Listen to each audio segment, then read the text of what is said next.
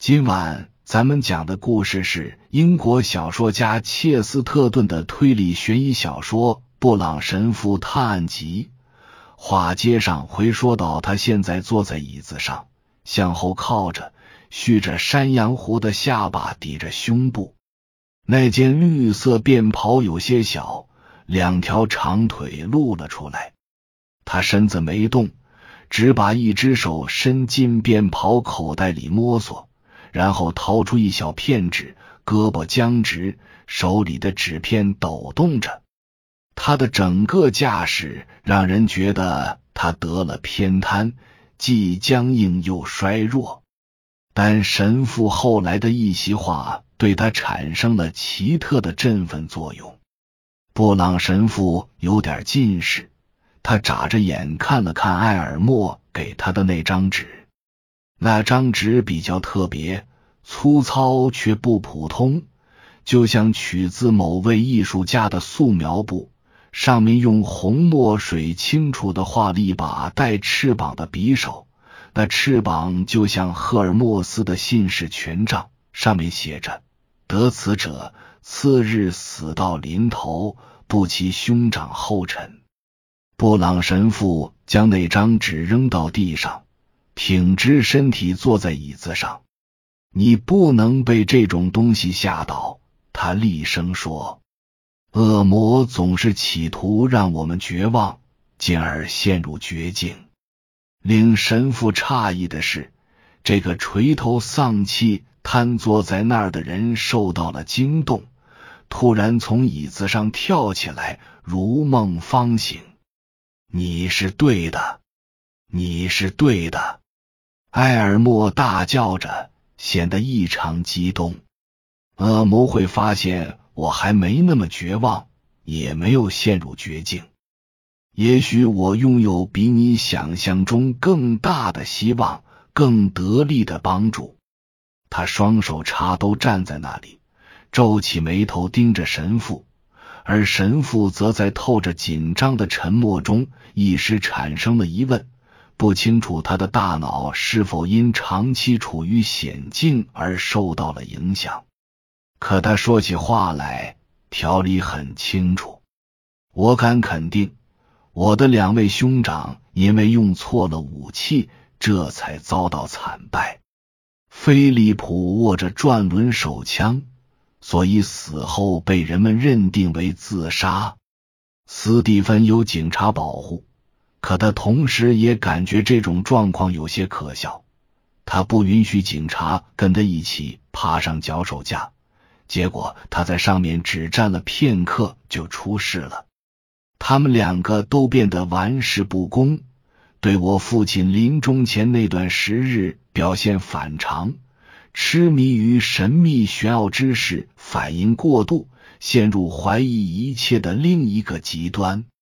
但我一直很清楚，他们对我父亲了解的远远不够。没错，他研究魔法，最终被黑魔法断送了，倒在斯特雷克这个恶棍世家的黑魔法之下。但我的兄长们选错了解药，解除黑魔法的。不是野蛮的唯物主义或尘世智慧，而是白魔法。那取决于神父说你的白魔法指的是什么。我指的是银魔法。另一个人低声说，像是在透露什么秘密。停了一会儿，他又说：“你知道我说的银魔法是怎么回事吗？”请稍等一下。他转身打开红色玻璃门，进了走廊。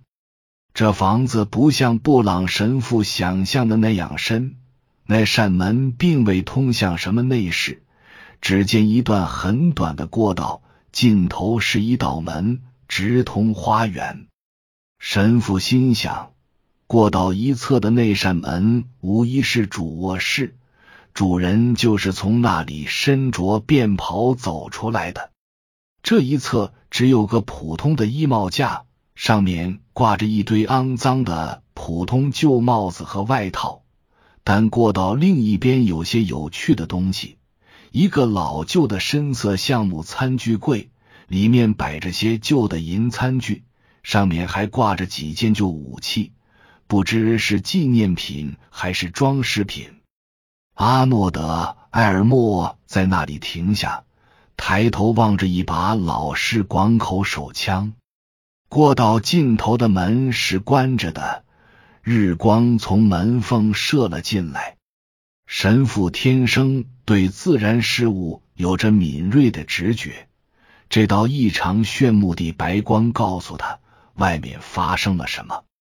那正是他进屋之前就预言过的。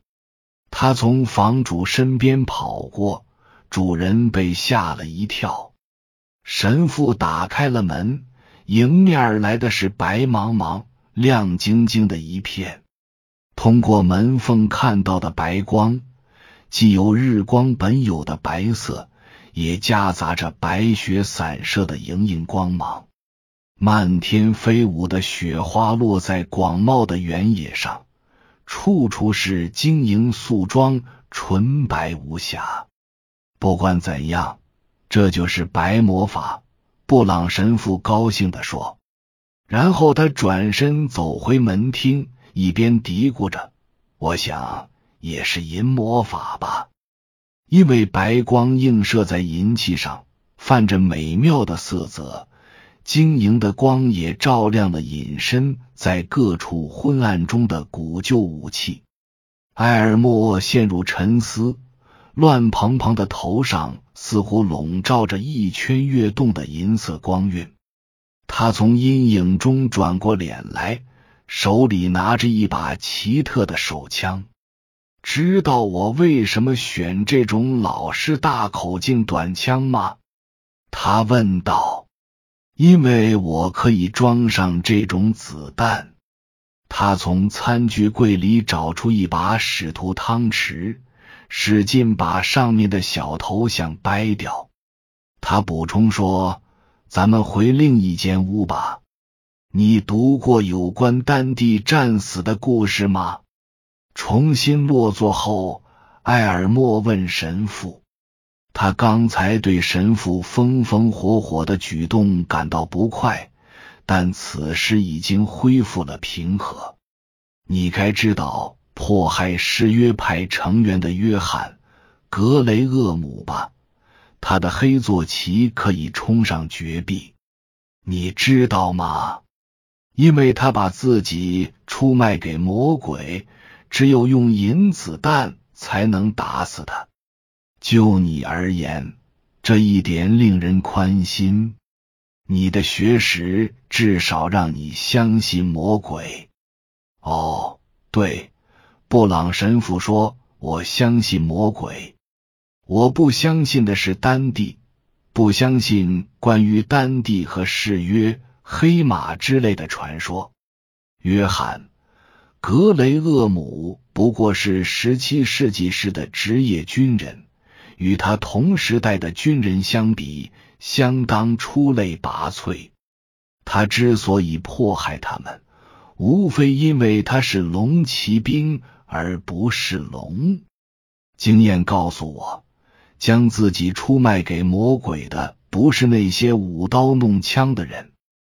我知道的魔鬼崇拜者有所不同，具体是谁我就不说了，免得闹得满城风雨。我只举与丹帝同时代的一个人为例。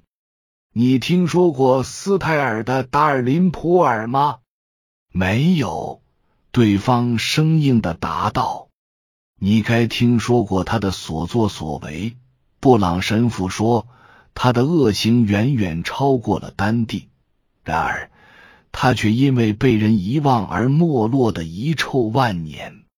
他是格伦科大屠杀的罪魁祸首。他是个知识渊博、很有头脑的律师，是个十分真诚而有理想的政治家。他性情温和，有张文质彬彬的面孔。他才是那种把自己出卖给魔鬼的人。埃尔默从椅子上探起身，有些急切的表示赞同。天哪，你说的对！埃尔默叫了起来。一张文质彬彬的面孔，约翰·斯特雷克的脸也是这样。然后他站起身，凝神盯着神父。“你在这里等一下。”他说，“我拿些东西给你看。”他从中间那道门走回去，并随手关上。神父心想。估计他是去餐具柜那边，或进了卧室。布朗神父仍端坐在那里，出神的盯着地毯。光线透过红玻璃门，在地毯上投下一缕淡淡的红光。有一阵，那片光斑像红宝石般亮了起来，随后又暗了下去，仿佛风雪天的太阳从云缝中刚一露面。随即又被遮上，室内似乎凝固了，只有暗绿色鱼缸里的水生动物在来回游动。他在苦思冥想。过了一两分钟，他站起身，蹑手蹑脚走到电话机旁，给警方总部的朋友伯伊恩医生打了个电话。我想跟你说说埃尔默先生和他那些事。他悄声说：“这是很古怪，不过我倒觉着这里面有些明的。假如我是你的话，我会立刻派些人过来。我想可以派四五个人过来围住这座房子。假如真有事发生，犯人逃跑的方式很可能出乎我们预料。”挂上电话，他又回到原位坐下。目不转睛的看着深色地毯，从玻璃门透过来的光又一次映出血红色的亮斑。透进来的光线里似乎隐含着什么，令他神思恍惚，将他引向了虚无缥缈的境地，恍如飘入创世之初，出现第一缕光明的那个时刻，就在象征着门窗的符号中。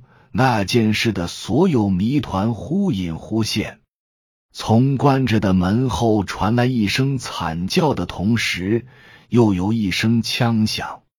枪声的回响还没消逝，门就猛地被撞开，房主人摇摇晃晃进了这间屋子，便袍肩部撕破了一半。他拿着枪，枪口还冒着烟。看上去他全身在颤抖，部分原因是他再不自然的发笑。荣耀归于白魔法，他叫道：“荣耀归于银弹头。”这个地狱恶魔多次作恶都侥幸逃脱，这下我终于为兄长报了仇。以上是由奶锅大叔给您播讲，感谢收听。每天晚上二十一点三十三分准时开聊。